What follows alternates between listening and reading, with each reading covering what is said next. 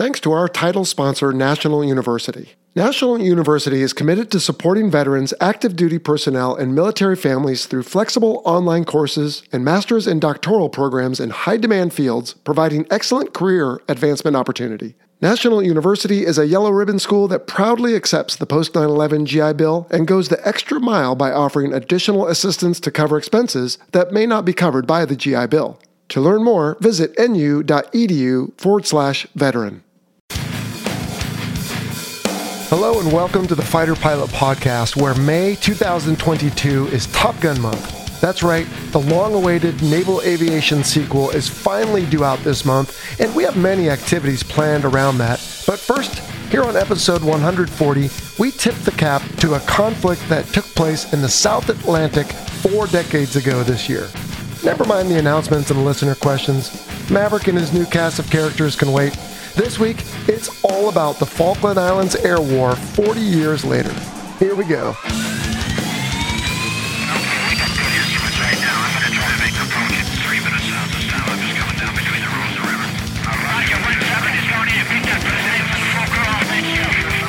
Strap in for the Fighter Pilot Podcast, the internet radio show that explores the fascinating world of air combat, the aircraft, the weapon systems, and most importantly, the people. Now, here's your host, retired U.S. Navy fighter pilot, Vincent Aiello. Well, the year 2022 marks the 40th anniversary of the Falkland Islands War. And today we want to talk about the air component of it. And here to help us do that is retired Royal Navy Commander Tim Gedge, call sign Bobsleigh. Hello, Tim. It's great to have you on the show. Well, it's good to be here and brings it back 40 years after the event. Well, I bet you have not aged a day. yeah. Okay, so as we told our listeners in advance, there are two fantastic, at least, books on the war from the Royal Air Force and Royal Navy's point of view. I'm holding them there. Of course, people can't see them, but you're familiar, Tim. One is Vulcan 607, and in fact, Martin Withers was on the show. And the other is Harrier 809. And Tim, when you go to the index, your section is about half of the page. so we won't necessarily focus today on the factual events in order per se. This isn't a history lesson, nor will we get into the details of how or why it seemed like a good idea for an invasion and a conflict at the time. What I'd like to focus on, Tim, with your help, is simply the overall air component. Now, before we do that, we always like to get to know our guests a little better. So we'll get into the conflict itself, but could you provide us a quick background of where you're from and maybe where you went to your formative schooling, and then some of your military highlights. And again, we'll talk about the war itself, but maybe some of the roles that you played even after the war. And then we'll get into the meat of today's discussion. Okay, that sounds good. And I was brought up in Warwickshire in the centre of England. And I started flying in a university air squadron, which was actually run by the Royal Air Force. And they actually paid you to be taught as a student, which I thought was uh, quite miraculous at the time. I joined the Royal Navy because I loved the concept of flying from ships. That really appealed to me. And I was following an uncle who had actually uh, started naval flying in around 1920, so just over 100 years ago. In the 1960s, I qualified on the current naval all-weather fighter, the Sea Vixen, and I flew from aircraft carriers mainly in the Far East based in Singapore. In the 70s, I transferred to the F4 Phantom, and then was lucky enough to be selected to command the first frontline Sea Harrier squadron. And I had handed over this squadron in early 1982 after just a couple of years in command and just before Argentina invaded the Falkland Islands on the 2nd of April. Along the way, I had trained as a flying instructor initially, and then also as an air warfare instructor at the Royal Navy's Air Warfare School at Lossiemouth in Scotland. And this was similar in some ways to the US Navy's Top Gun School then at Miramar. And indeed, we had exchange aircrew at Miramar when this was being set up. The late Dickie Lord was one of my instructors during training, and he came back to the Air Warfare School while I was an instructor there in the late 1960s. In 1982, I was recalled to active flying when the Falklands conflict kicked off to form a new squadron, number 809. And after three weeks of working it up, we embarked in a merchant ship, the Atlantic Conveyor, which had been rapidly converted into a carrier of aircraft. We transited down south and transferred four Sea Harriers to each of Hermes and HMS Invincible and I flew mainly from Invincible during the conflict itself.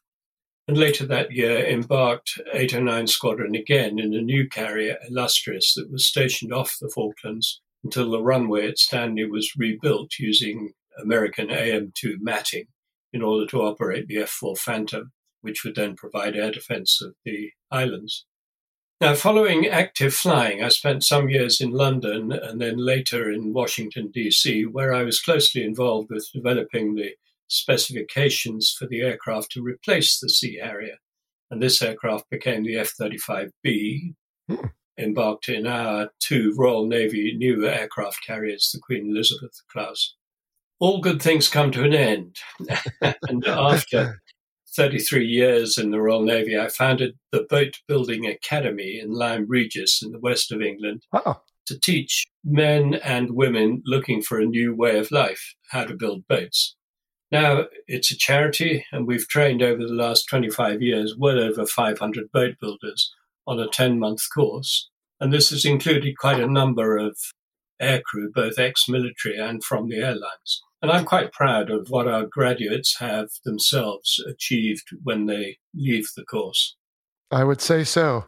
Wow, Tim, that is a lot of really interesting information. And I jotted down a couple notes because I want to come back to a couple things. Now, first, as this episode airs in May, we are all waving our banners and flags here in the States, at least, about this Top Gun Maverick movie that's coming out 30, what is it, 36 years later, the sequel, but also two years after COVID has postponed it.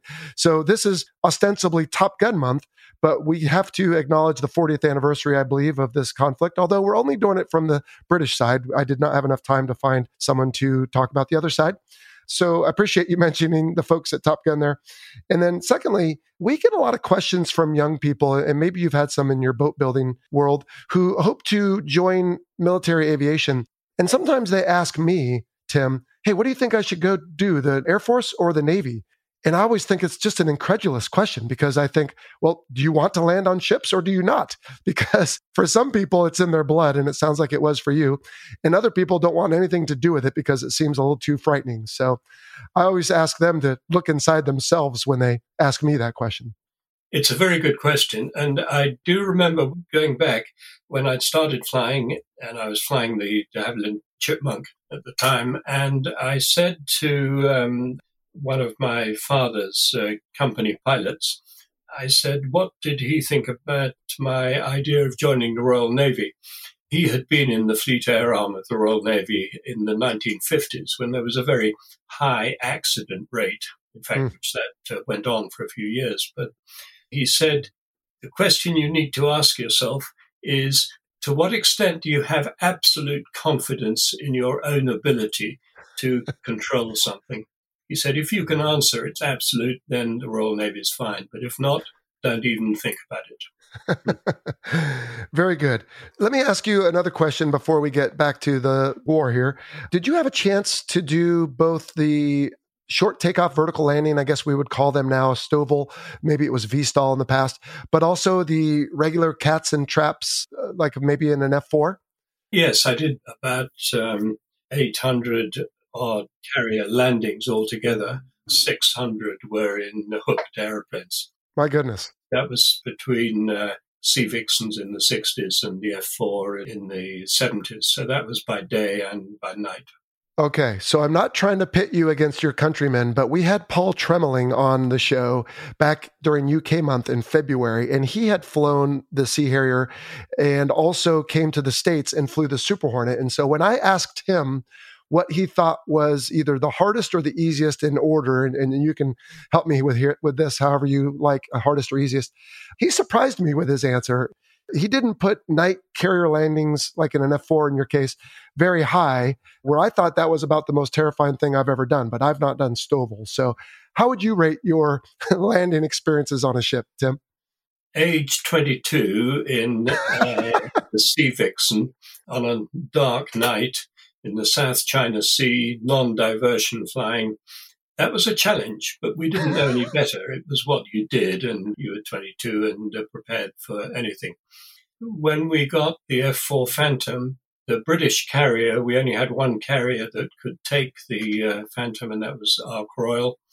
And it was a little too small, and the Phantom was landing a little too fast for that. The limitations were quite significant in terms of deck movement and so on. Along comes the Sea Harrier, and really that was a piece of cake compared with the other airplanes because you could stop and you could land in your own time. And if the ship was moving, you could wait for the ship to stop moving. And that is the colossal advantage of a vertical landing airplane. It's that ability to stop and then land as opposed to landing and then stopping.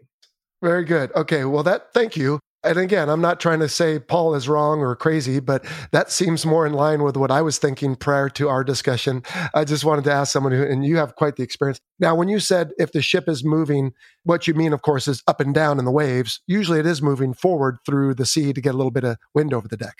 Yes, I mean, it needs to move forward. Uh, really, the deck pitch is the limitation. Yes. And it's quite significant, in, I think, in sort of big carrier terms, plus or minus a degree and a half or degree and three quarter. You're thinking about stopping flying.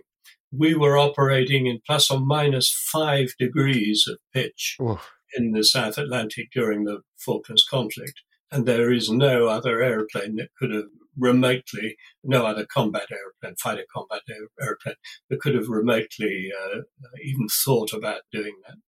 Okay, let's get back to the Falkland Islands. Now, before we start at the beginning, how many missions did you end up flying? 32 combat missions, yeah. 32, okay. Which you said yesterday when we had a warm up discussion wasn't the most, but certainly that's still quite a bit because you had taken the conveyor down and then uh, converted over, like you said, moved over to the other, both carriers in your case. So, Tim, I know you're not necessarily a historian or were you the air marshal or whatever you might call it at the time, but could you give us a overview of the British air state, if you will, prior to April 2nd, 1982? Were you flush with money in aircraft and flying, or were you retracting as a service? How would you say the overall state for, and again, if you can just answer for the Navy, that's fine, or if you know for the Air Force as well, but I want to just paint a picture prior to the invasion. Well, I think we were in a pretty pilot state in the Royal Navy because we were cutting back on the uh, carriers. And indeed, the carriers were going to be sold. Invincible was to go to Australia, and I had an Australian exchange pilot in my squadron who was then destined to go back with the ship. Going back a few years earlier, the Royal Air Force had undertaken to provide air defense of naval ships anywhere in the world from land based aircraft. And this had been accepted by the government despite furious protestations from the Royal Navy. When this was put to the test in 1982, it of course didn't work. The nearest airfield was over 4,000 nautical miles away, and the only tactical aircraft available to the fleet were the 28 Sea Harriers and no spare pilots. We had just about 28 pilots. And tragically, there was no airborne early warning available to the fleet. This was not a good situation, not a good position for the Royal Navy to be in. I understand. Now, as far as the war itself, we're going to call it a war, I should probably do some research. Somebody says it's no, it wasn't technically a war, it was a conflict, but we're going to call it a war. The war itself had sea, air, and land elements to the fighting. I'm not sure if there was any subsurface. I didn't read about that. But how significant to the overall outcome of the conflict was the air war, Tim? And I have to think it was fairly significant. Well, I think it was hugely significant. It would be totally wrong for me to give the impression that it was the Sea Harrier that won the war, because you don't win a war until you've got a man with a gun on the objective. So it comes down to land troops. But in many ways, the conflict was a very traditional war insofar as troops were transported and supplied by ships. That's a very traditional role for the Royal Navy. Sure. The occasional land based C 130 Hercules did drop some very small amounts of uh, high value stores, but doing that at a range of over 4,000 nautical miles meant that they had to be particularly high value. And that included the odd person who was dropped by parachute into the sea and, and then picked up. There was little other land based air support, and all the 1,500 or so air sorties that were flown by Sea Harrier aircraft, two Harriers, that, that was really it in air defense terms. And without that air defense by the Sea Harrier, it's probable that we would have lost the conflict because without airborne early warning, it would have left the ships extremely vulnerable. And without putting too fine a point on it, in my view, the Argentines really blew the whole thing. They should have hmm. done better. They had huge numbers of airplanes. They were operating in their own terms and they could take off when the weather was fine and they knew the weather precisely what it was going to be over the Falkland Islands. And we were just totally reactive. We were not taking the war to the mainland. That was a political decision. Really and truly, we were very, very fortunate. We had trained exhaustively and we had trained during the two years that I'd had my squadron. We'd fought in practice air combat that aeroplane against pretty well every aircraft in the Western world. Actually, funnily enough, with the exception of the Mirage and the uh, Mirage 3 and the Mirage 5, which of course the, the Argentines had. But we'd done a lot of this practice uh, air combat against aircraft on instrumented ranges, uh, some in the United States and some in the Mediterranean. We'd fought against Skyhawk aircraft and so on. We weren't doing anything that was very different to what we had trained for. Now, that was extremely important. We knew what our little aeroplane, the Sea Harrier, could do. Importantly, we knew what it could not do. And a lot of us had got experience of more complicated, capable aircraft, like the Phantom, for instance. Yeah. So we knew what the um, Argentine aircraft ought to be capable of. The really good thing from our point of view was when they actually didn't seem to be doing what we expected of them. So, Tim, you mentioned something about the lack of airborne early warning, and I have a list of listener questions from our Patreon supporters. One of the perks at the higher tiers is they get to ask questions during interviews, and I usually save them for the end. But this one from Desert Fox is applicable to what you said. He said, How well did the radar picket ships do in providing a level of early warning given the lack of airborne early warning. So I know we did lose obviously some ships. It was a bit of a fist fight, but how well did they do in general? The picket ships did a fantastic job, but we all knew the limitations of a ship's radar, hmm. and it can't see over the horizon. You know that's a, a fact. A Super Étendard attacking at very very low level, if it's picked up at horizon range by a picket ship, it's not giving very long for anybody to react. And you absolutely do need airborne early warning if you're going to be able to uh, combat right. that. To put it in practical terms, if a picket ship picks up a Super Étendard when it pulls up before uh, firing its um, exocet, it's really going to have to rely only on its own ship defense systems. It can't call in anybody else to uh, protect itself. And that's a huge limitation. How did the Royal Navy and Air Force divide air war duties in the Falkland Islands War? It's uh, really the ability of the Royal Air Force to play a, a part in the, the actual combat was really extremely limited.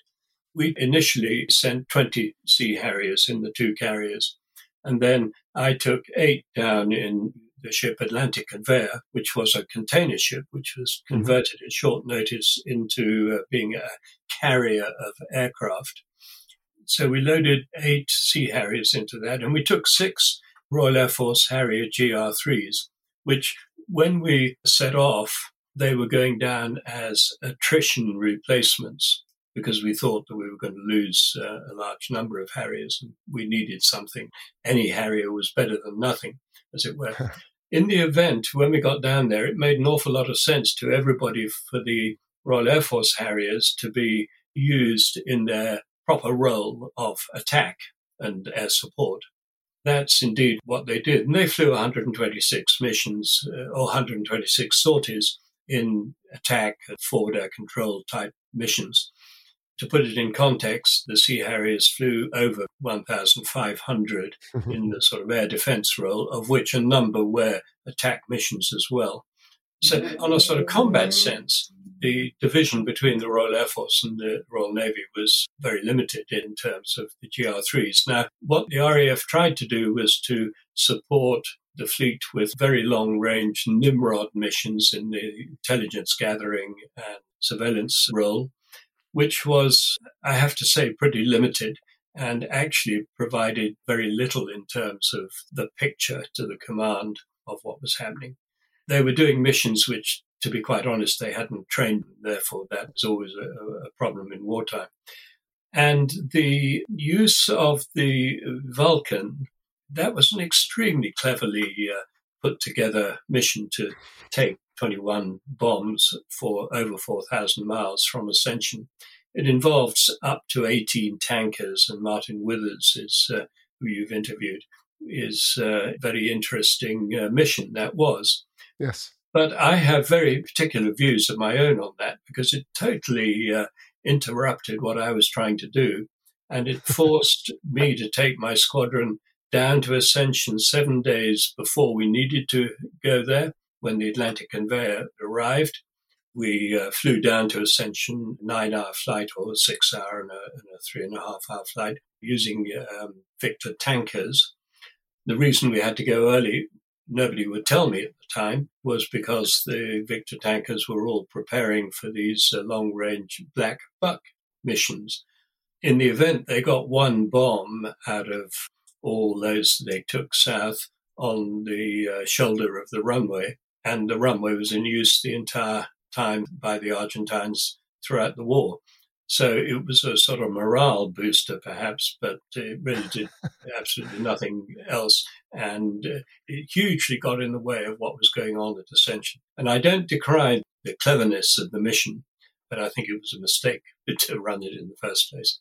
And again, Roland White's excellent book, uh, Vulcan 607, chronicles everything about preparing for the mission and executing and all the tanker, if you will, consolidation plans they had to do to get these bombers all the way down there. And I was really surprised. I thought it was a one time deal, but apparently they took the lessons learned and did it multiple times again. So uh, hopefully the subsequent runs were a little better. But yes, the first one, I think it was the very first bomb, right, that landed on the runway, and then the rest kind of landed on the infield. Yeah. Tim, getting back to the Air Force and the Navy, though, wasn't there, according to the Harrier 809 book, wasn't there some Air Force pilots that actually came over and augmented the Royal Navy? I mean, that had to be a little bit like a fish out of water. Yes, and that was one of the reasons I needed more time to work the squadron up. I had a very singular remit from the admiral in charge of naval aviation at the time. he personally rang me up and very kindly asked me whether I would like to go back to Yeovilton and form a squadron. I didn't know whether to uh, salute down the telephone or or what. But in the event, anyway, I said, "When would you like me to be there, sir?" And he said, "Well, this was about five o'clock on a Monday afternoon." He said, "I'd like you to report to me at 0800 in the morning, and I will tell you what you're to do. So uh, this I duly did. And the, the remit was uh, a singular remit. He told me to go to the airfield at Yeovilton, which he was the other side of the main road at Yeovilton, his headquarters. He said, go to the airfield, find yourself an office, find some aeroplanes, find some pilots, and form a squadron and be ready to go to war in three weeks. now, that was a pretty pretty uh, interesting uh, verbal remit. So off I went and I selected the best office I could find, which happened to be where the uh, Sea Harriers had been, and set about finding aircraft and finding pilots. Now, one of the problems we had, we had a very limited number of pilots altogether in the Fleet Air Arm. Basically, we could not even muster one pilot per aeroplane. Wow. That was the uh, sum total of it. At least those were Royal Navy pilots. So we relied to a great extent on several Royal Air Force pilots doing a conversion to the Sea Harrier. and augmenting the Royal Navy numbers. In the event, I could find eight war capable Sea Harriers to go south in that three weeks. But in the event, I could only muster six pilots. The United States Marine Corps pilot was uh, not allowed to go and fight a war for the Brits, and neither was the Australian exchange pilot. So they were two of them kicking their heels, wishing something different. So I was two pilots short. The admiral called me over and said, you know, what were we going to do about it? My answer to him was that uh, I needed two current Royal Air Force GR3 pilots because I reckoned I could convert them to the Sea Harrier in that couple of weeks or so we had. They really needed to be single seat radar equipped airplane experience before they'd done their uh, Harrier conversion. And that meant that they had to have flown the Lightning because that was the only single seat fighter radar equipped airplane that existed. And there were two guys who uh, actually they were at Gütersloh Air Force airfield in Germany. I heard the story later on that their boss uh, picked them up in the bar on a Friday evening. Um, he um, grasped them each by the shoulder and said, Hey, you two, I've got good news and bad news for you. And uh, he said, One is you're going to war in a Sea Harrier and you're going to be flying from a ship with the Royal Navy. One of them said to me afterwards he didn't know which was the good news or the bad news. Uh, anyway, they arrived. Uh, that was a Friday evening, and they got themselves out of Germany and uh, to Somerset in England by the Sunday morning. And I got them airborne that same day. So they started their Sea Harrier conversion in double quick time. Well, and the rest again is very well chronicled in uh, Roland's book here, in which I've got it open to the index, Tim, and under Gedge, comma Lieutenant Commander Tim. So uh, you were a lieutenant commander at the time. There are so many entries. Construction of flight deck on Canberra, obtains Sidewinder missiles, clashes with DOAE scientists, um, proves the Sea Harrier's superiority to the F 16, not allowed to take test pilot to the south. Uh, witnesses Brown's narrow escape, moves to invincible, downs enemy Puma. That one's an interesting. So anyway, there I can't read all of these, but 33 missions, not counting everything you did on the Atlantic conveyor. I want to ask you about your experiences in the war, but I feel like we could easily burn an hour doing it. I suppose I should limit it to what you feel maybe apart from forming the 809 squadron and adapting them to the converted container ship, which itself is a riveting part of the book. What would you feel was the, dare I say, most contributable flights you did, or the most memorable flights you did, or the most consequential? Are there one or two elements of your involvement in the air war you can share with us that fit one of those or more of those bills? Yeah, I think the overriding feeling I came away with after it was all over was that we had trained for just that sort of war. I alluded to this earlier. In that two years, we had practice fought the Sea Harrier against this vast uh, array of different aircraft on instrumented ranges.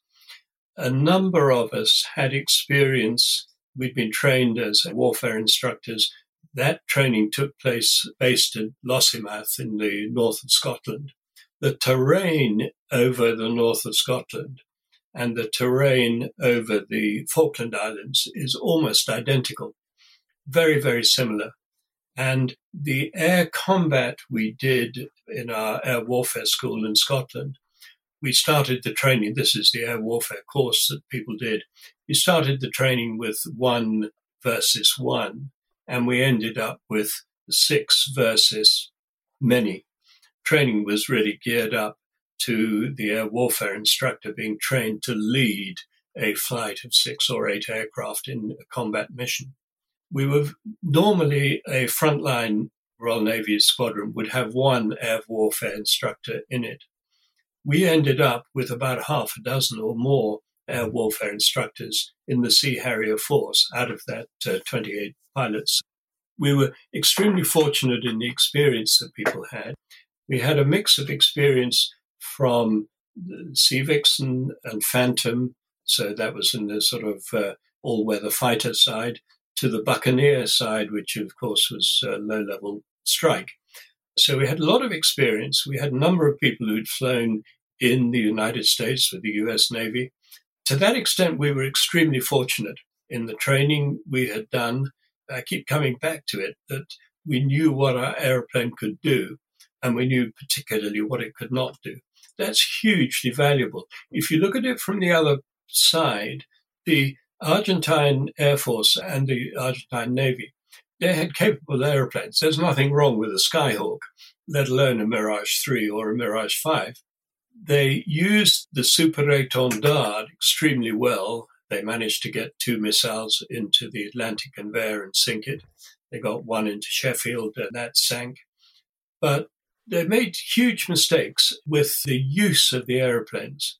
And that comes down to a lack of training. I think they actually thought they were better than they were. But I mean, again, that comes down to who you've practiced your combat against. Mm-hmm.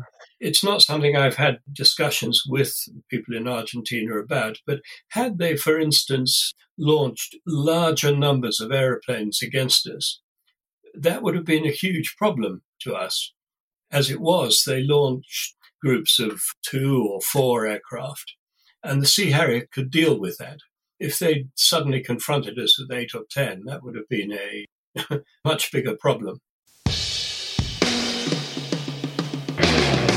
It was designed to fly fast and at treetop level, carrying 24 nuclear weapons. Today, it bristles with smart bombs and guided missiles. The B 1 bomber, called the Bone by those who fly and maintain it, is the most heavily armed bomber ever built. Sleek and powerful, the Bone remains a mainstay of American air power 50 years after its first flight. Hey everyone, this is Ken Katz, call sign Primetime, and my book, The Supersonic Bone, a development and operational history of the B 1 bomber, tells the true story of this magnificent airplane. In this book, you'll read stories told to me by those who were there and see lots of great photos of the bone. Anyone with an interest in modern military aircraft will enjoy reading The Supersonic Bone, available through the usual online retailers and aviation booksellers. Pick up your copy today.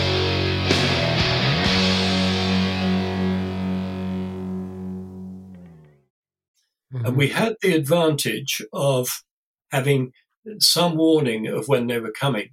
And these came in the main from submarines that were sitting off the, um, Argentine coast.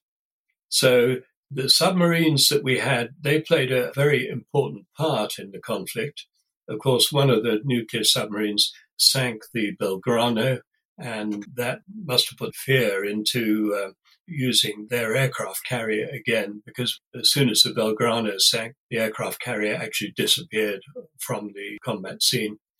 The aircraft carrier had Skyhawks embarked, and they could have been quite a, a nuisance to us.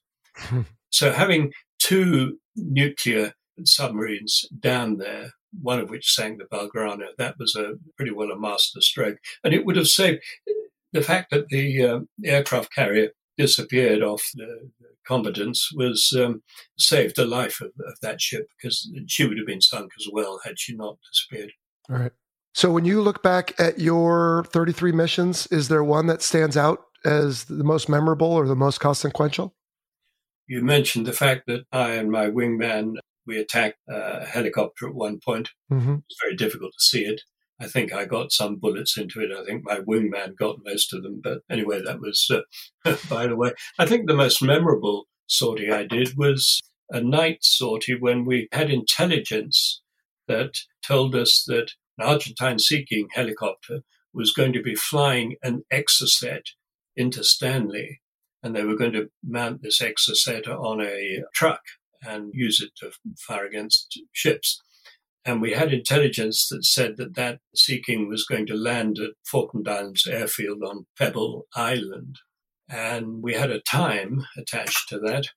And I went off, and it was about sort of one o'clock in the morning with the wingman. And we um, had LEPUS flares and the two Aden cannons on the Sea Harrier. And we were going to toss the LEPUS flares and then try and attack the helicopter, which we hoped would be on the ground.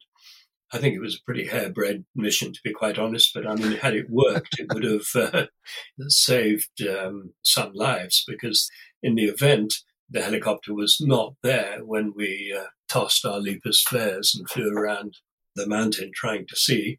In fact, they got the uh, Exocet into Stanley by a different method. So the intelligence was uh, wrong. It was not an easy mission to fly. Interesting that sometimes the most memorable missions are not the ones full of grandeur and drama. It's the ones that are difficult to plan and don't quite work out, but still very consequential. And in this case, it frankly was uh, unfortunate because the missile still made it and was used. You said right? Yeah. Did they ever fire it? Yes, they did. They fired it against one of the ships, and fortunately, the ship was in a turn and it bounced off the flight deck. It actually killed a number of people and knocked out uh, helicopter and so on. Oh gosh, could have been much worse. Yes, certainly. I don't remember that part of the book, but I'm sure Roland uh, chronicled it. All right, Tim, let's pivot to some listener questions, if we may. And some of these I sent you in advance. And if I surprise you with one, then I apologize. But yep. Joe Kunzler wants to know besides air superiority and strike interdiction, did the Harriers perform any close air support of ground troops? Well, yes, the Royal Air Force Harriers, the GR3s, they did 126 combat sorties in their primary role. So they were a mixture of close air support and interdiction and so on. So yes, they carried out their primary role. The Sea Harriers did not do any close air support. We'd actually written the role of close air support out of what we were doing, which had gone with the Phantom. And we had Phantoms in doing forward air control missions, but this was no longer in the uh, book. So the missions that the Sea Harriers carried out, the attack missions, were generally pre-planned against mm-hmm. airfield targets or pre-planned targets, or they were opportunity targets. By opportunity, meaning the helicopter that I and my wingman were found on the ground, but actually being talked onto it using close air support, no. Okay. Now, George Bravo says, and this one's a little bit more lofty and strategic.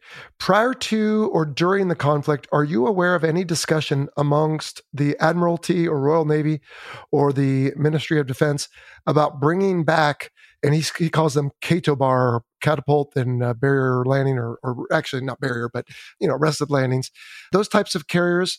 And did the success of the Harriers cement the fact that the Royal Navy made the correct decision in going forward with STOVL carriers? So, kind of a deeper question here. It's an interesting question.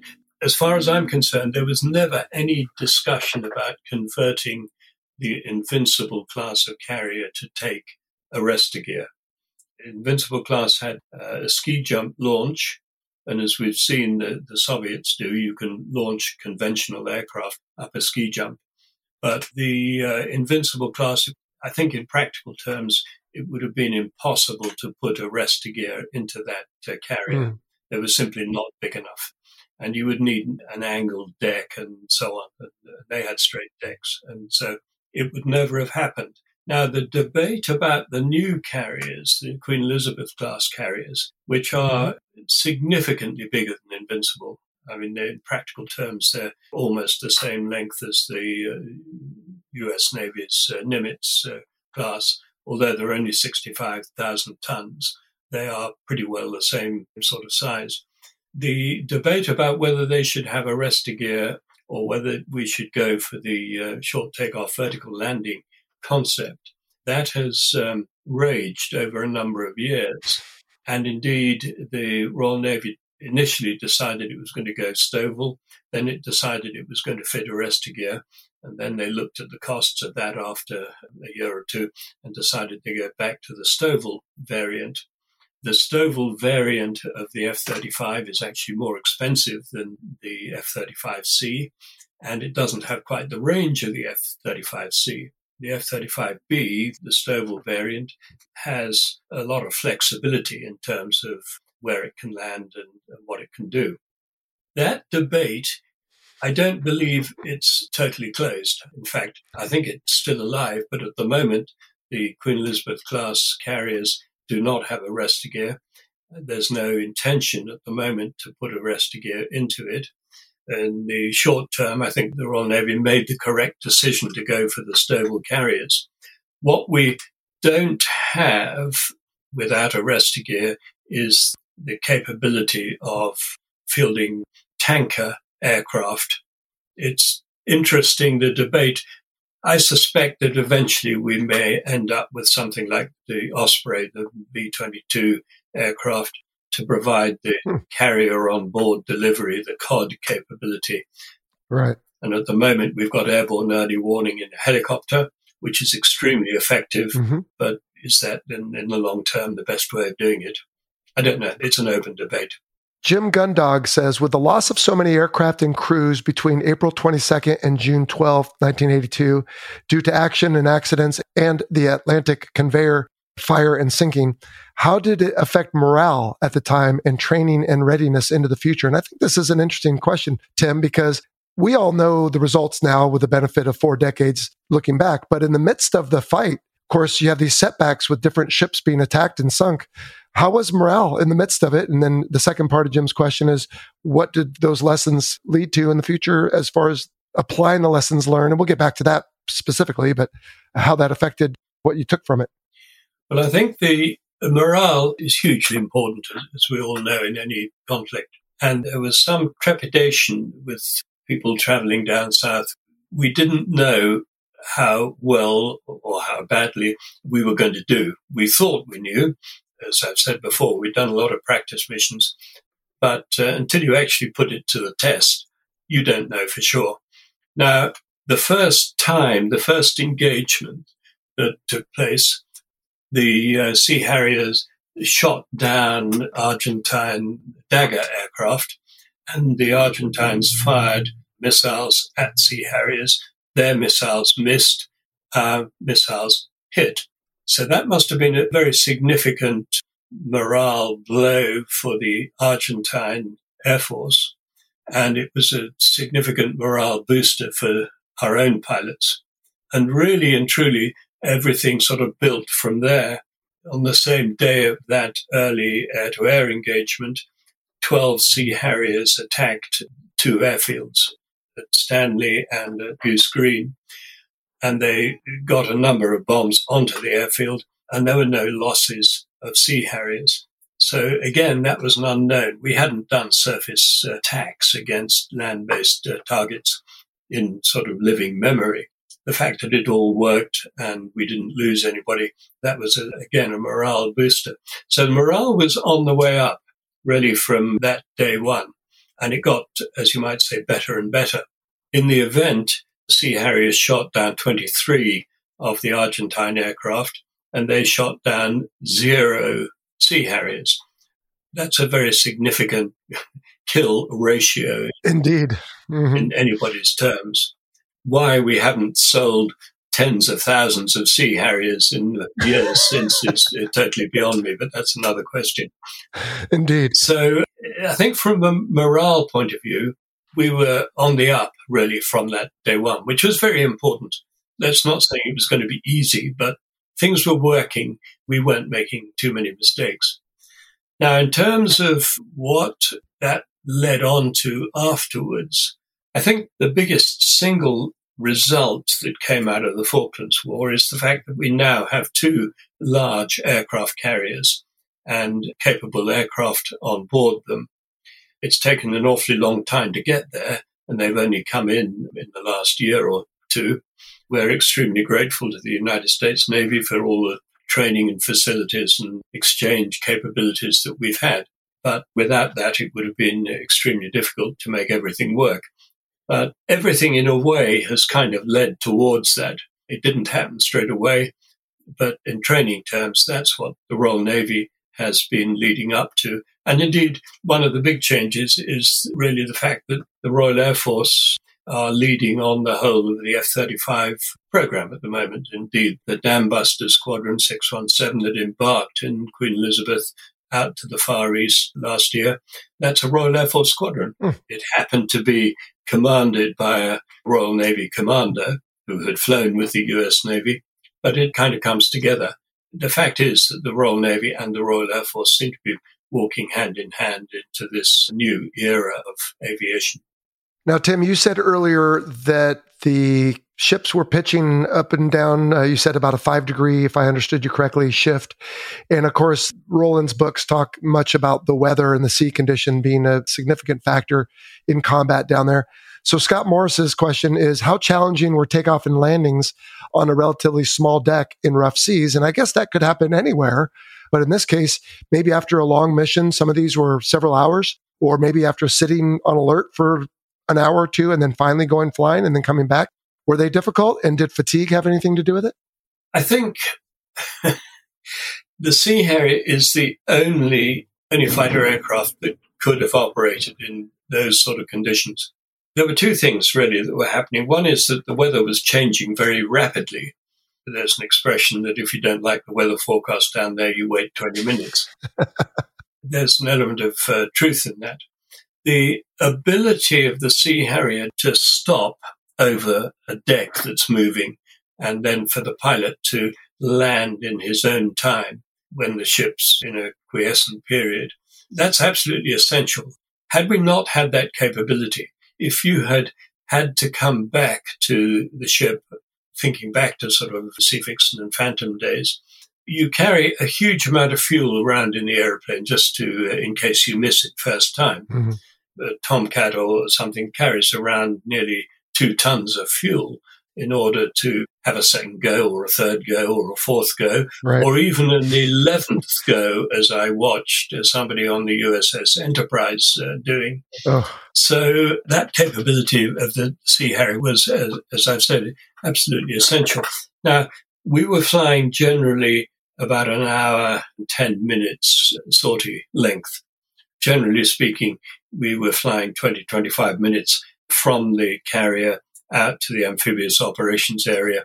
And then you had about 20 minutes on task and you had 20 minutes or so to come back. That was the sort of typical sortie length. We would generally launch from an alert five situation and you'd held alert five maybe for an hour, perhaps for, for two hours. You'd been in a cockpit for a while, but it wasn't a hugely long time. I think fatigue didn't come into it. Okay. Fatigue probably came into the equation because we were flying. I think the most I've ever flew was four times in a day, but generally it was two or three times a day. Wow. And I have flown to Sea Harrier five times in a day, but my goodness.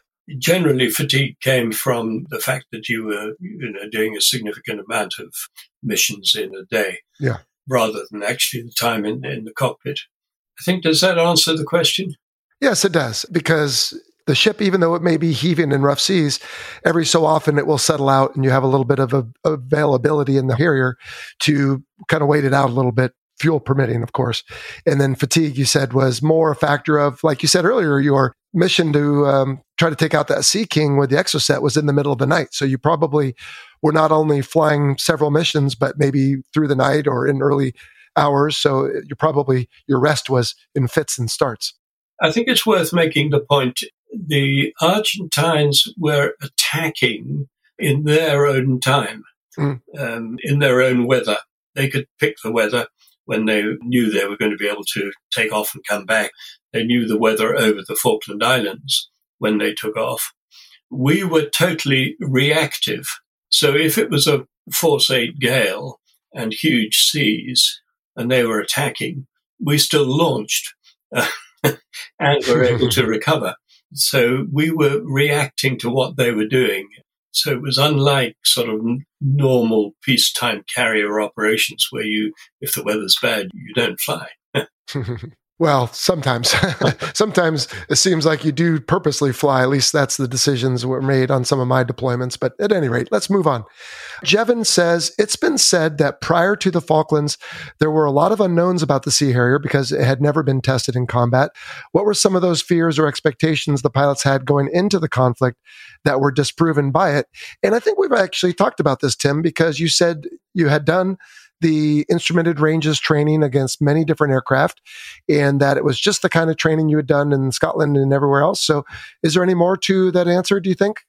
Well, I think when we started with the Sea Harrier, there was a sort of misconception that the Harrier could take a very small bomb up to sort of 25 or maybe even 50 miles and then come back short of fuel and land. So it was deemed to be a sort of very short duration airplane with little capability. We actually knew better than that. But a lot of our, as you might say, detractors and the general public, I think, didn't really appreciate the huge capability that the Sea Harrier had. Everybody operating it, all the pilots, certainly knew what we could do. If there were any doubters, it was those who weren't flying the aeroplane or well versed in mm-hmm. what it was doing. I think we've covered probably the other parts of that. All right, let's move on then to Neil Phillips, who says, How much difference was there in tactics between the 800 and 801 squadrons? I have heard it said that differences here reduced the effectiveness of the Sea Harrier on some occasions. Now, I don't necessarily remember that in the Harrier 809 book, but maybe I have forgotten. There was a different, I saw this very much firsthand. There was a different leadership. I mean, I had had command of the first Sea Harrier squadron and the, the second squadron came along a year later. I and the CO of the second squadron, we didn't always see eye to eye on a number of things. Now, putting that into terms of the actual uh, conflict, the Invincible squadron, they flew around 600 sorties and their average was eight aircraft. They started with eight. I put an extra four into, made it 12 and they actually lost four aircraft. Mm. So their average was eight aircraft. In terms of numbers of aircraft that they shot down, they shot down one enemy aircraft per aircraft held. So they shot down eight aircraft. Actually, it might have been nine. That was the Invincible Squadron. The Hermes Squadron, they flew not quite double the number of sorties, but they flew well over 1100. Oh, wow. And they had an average of 14 aircraft. They started with 12 and I added four, so that made 16 and they lost just two aircraft. So they averaged 14. And again, their kill rate was one per aircraft. The statistics really don't show any difference between the two carriers or the two main squadrons that were there. There are a number of other statistics you could draw out of that. The Hermes squadrons, they flew in terms of the average length of a mission was just slightly less than the invincible ones. That's probably a factor of the larger number of aircraft that Hermes had. So they were coming back with slightly more fuel to account for that in case of delays. And also they were carrying out a number of attack missions, airfield attack, which of course were shorter ones anyway and using generally more fuel. So I don't think there are any conclusions you could actually uh, really draw from statistics between the two ships, between the squadrons. Okay, Tim. I have two more questions. I'll answer the first one. It's from Michael, who says, How was it arranged for the Vulcan missions for the mid air refueling? And Michael, I'm going to encourage you to read Roland White's Vulcan 607 that goes into excruciating detail on at least the Black Buck missions. But also, there are, I think somewhere there's a YouTube video that has the little characters moving around that shows how they, uh, at least for that mission, did the refueling chain from the Ascension Island all the way down to the Falkland Islands. And then the last question, Tim, for you is from Sven Weber, who says the Royal Navy Falklands Task Force was far from home and had a very long supply chain. And you already talked about the fact that it was thousands of miles away. How long, now this is speculation on your part, how long could the force have kept up the pressure against Argentina? I chuckled because uh, I've had a number of conversations with people. I was down in the islands about three years ago, an army led study, and I was bumping around the islands in a Land Rover going from place to place and having just this sort of discussion. And the answer to that varied from about 24 hours to some weeks. Now, the 24 hours came in because of the ammunition supplies to the troops on the ground. So I keep coming back to the fact in my own mind that, of course, in any war, there's no one single element of your armed forces that wins a war. It's a combination of support and supply chain and everything else that goes with it. The supply of ammunition, let alone food, to the troops that were on the high mountains and extremely bad weather in the islands on the last day was critical. Had they not been resupplied, then that would have been a huge problem. What the result would have been, I'm not quite sure. But the fact is that we were very, very short of helicopters. A lot of the helicopters had gone down with the Atlantic conveyor right. and the heavy lift, the Chinook helicopters. We'd lost four or five of them, and there was one only that was being flown with the maintenance and everything being done on the back of a fag packet. So we were very short of the heavy lift. In terms of supply chain for the ships, that could have gone on for quite a long time, mm-hmm. but it's the troops ashore that, that would have uh, driven it. Sure. Well, this has been fascinating so far, Tim. So I just have a couple questions to wrap up. Again, we're focusing on the air war, but what do you think were the most significant lessons learned from the Falkland Islands? And you've already talked a little bit about the carrier piece with one of the listener questions, but as you look back to the air war over the Falklands, what do you think is the most significant lessons learned? I think the political lesson was probably the single most important lesson because the fact that the United Kingdom actually went to war eight and a half thousand miles away to retake some islands that nobody had ever heard of, where there were a total of, uh, I think, 1,600 people only. That kind of got people's attention and showed that there was some resolve left in the British sort of way of going about things. And it almost certainly resulted in the Prime Minister at the time, Margaret Thatcher, being re elected. She was not mm. particularly popular at that time when the invasion took place. The fact that she had the intention and resolution to actually send the troops to war and to regain the islands, that did result in her re election almost certainly. Hmm. As you've said, I think the fact is that it really did change the whole way of thinking of what are naval forces there for. And if you're going to have them, what are they going to do and how do you configure them and everything else? And at the end of the day, we have two large aircraft carriers now, which, uh, if we had not won the Falklands War, we would not have those carriers, I'm quite certain. Interesting. I think, Tim, if I may add, not only did it demonstrate resolve of the British people and government, I think it really demonstrated the ability to improvise and to figure out how to quickly do something, whether it was the Black Buck or the Atlantic Conveyor or standing up a squadron in your case with overwhelming obstacles. And the fact that all these things were done with some degree of ingenuity, I think also speaks to uh, something to take away with some degree of pride, if I may it's a good point. And one of the more difficult things I found, having been given that very simple remit of form a squadron in three weeks and ready to go to war, I found the most difficult thing was standing back from what was going on and thinking what it was we wanted. Everybody around me was clamoring to give me whatever I asked for. The whole nation, in fact the bureaucratic elements of that were thrown out of the window. People were providing anything you asked for just on the uh, verbal request, as it were. Um, the most difficult thing was actually thinking what it was you wanted. Especially when you have so many options. And so, yes, barriers were removed for you. It's such a great part of the story.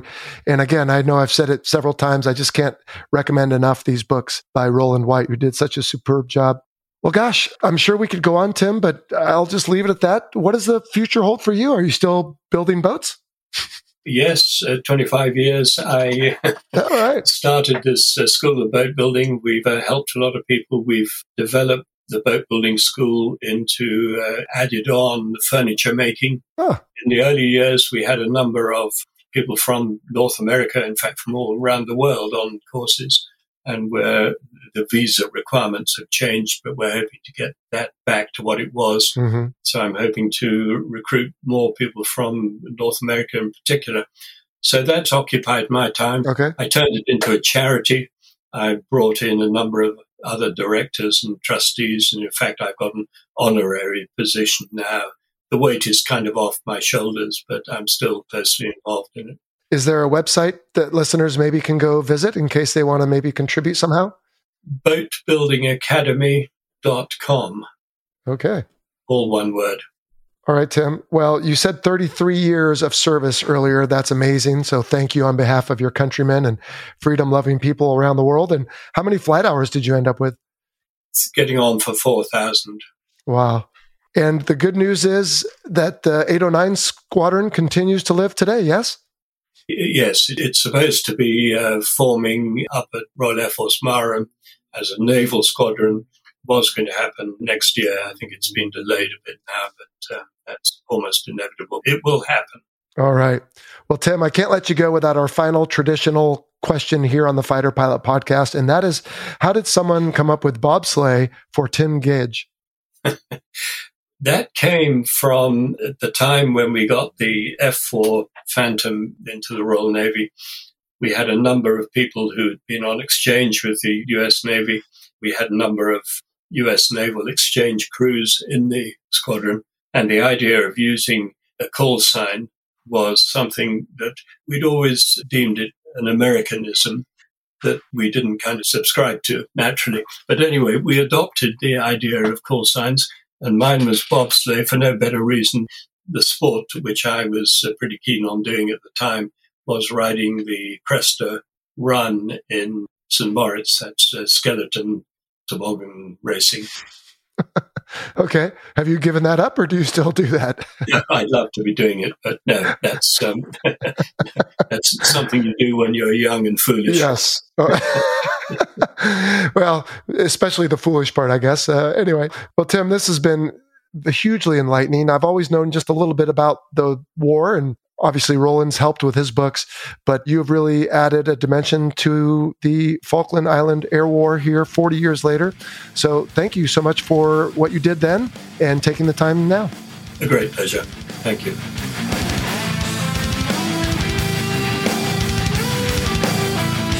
Before you go, I want to tell all you DCS players out there that our sibling podcast, Air Combat Sim, recently released an episode with the folks at Razbam who are developing a Falkland Islands map, which will be released soon. I also want to thank our newest Patreon supporter at the Air Boss tier, that's the highest possible level. I won't mention his name, but he is a Qatari F 15 QA Wizzo. Thanks very much. Otherwise, that will do it for this week. We'll see you all back here in 10 days for the proper kickoff of Top Gun Month with a discussion on the legacy of the actual Navy Fighter Weapons School the films are loosely based on. Until then, you take care, and we'll see ya. You've been listening to the Fighter Pilot Podcast, brought to you by BVR Productions. Got a question for the show? Email us at questions at fighterpilotpodcast.com or leave a message on our listener line at 877 Mach 101. That's 877 622 4101. Be sure to follow us on your favorite social media platform and check out our website, fighterpilotpodcast.com. For exclusive content and to help support the show, check out our Patreon page. Thanks for listening.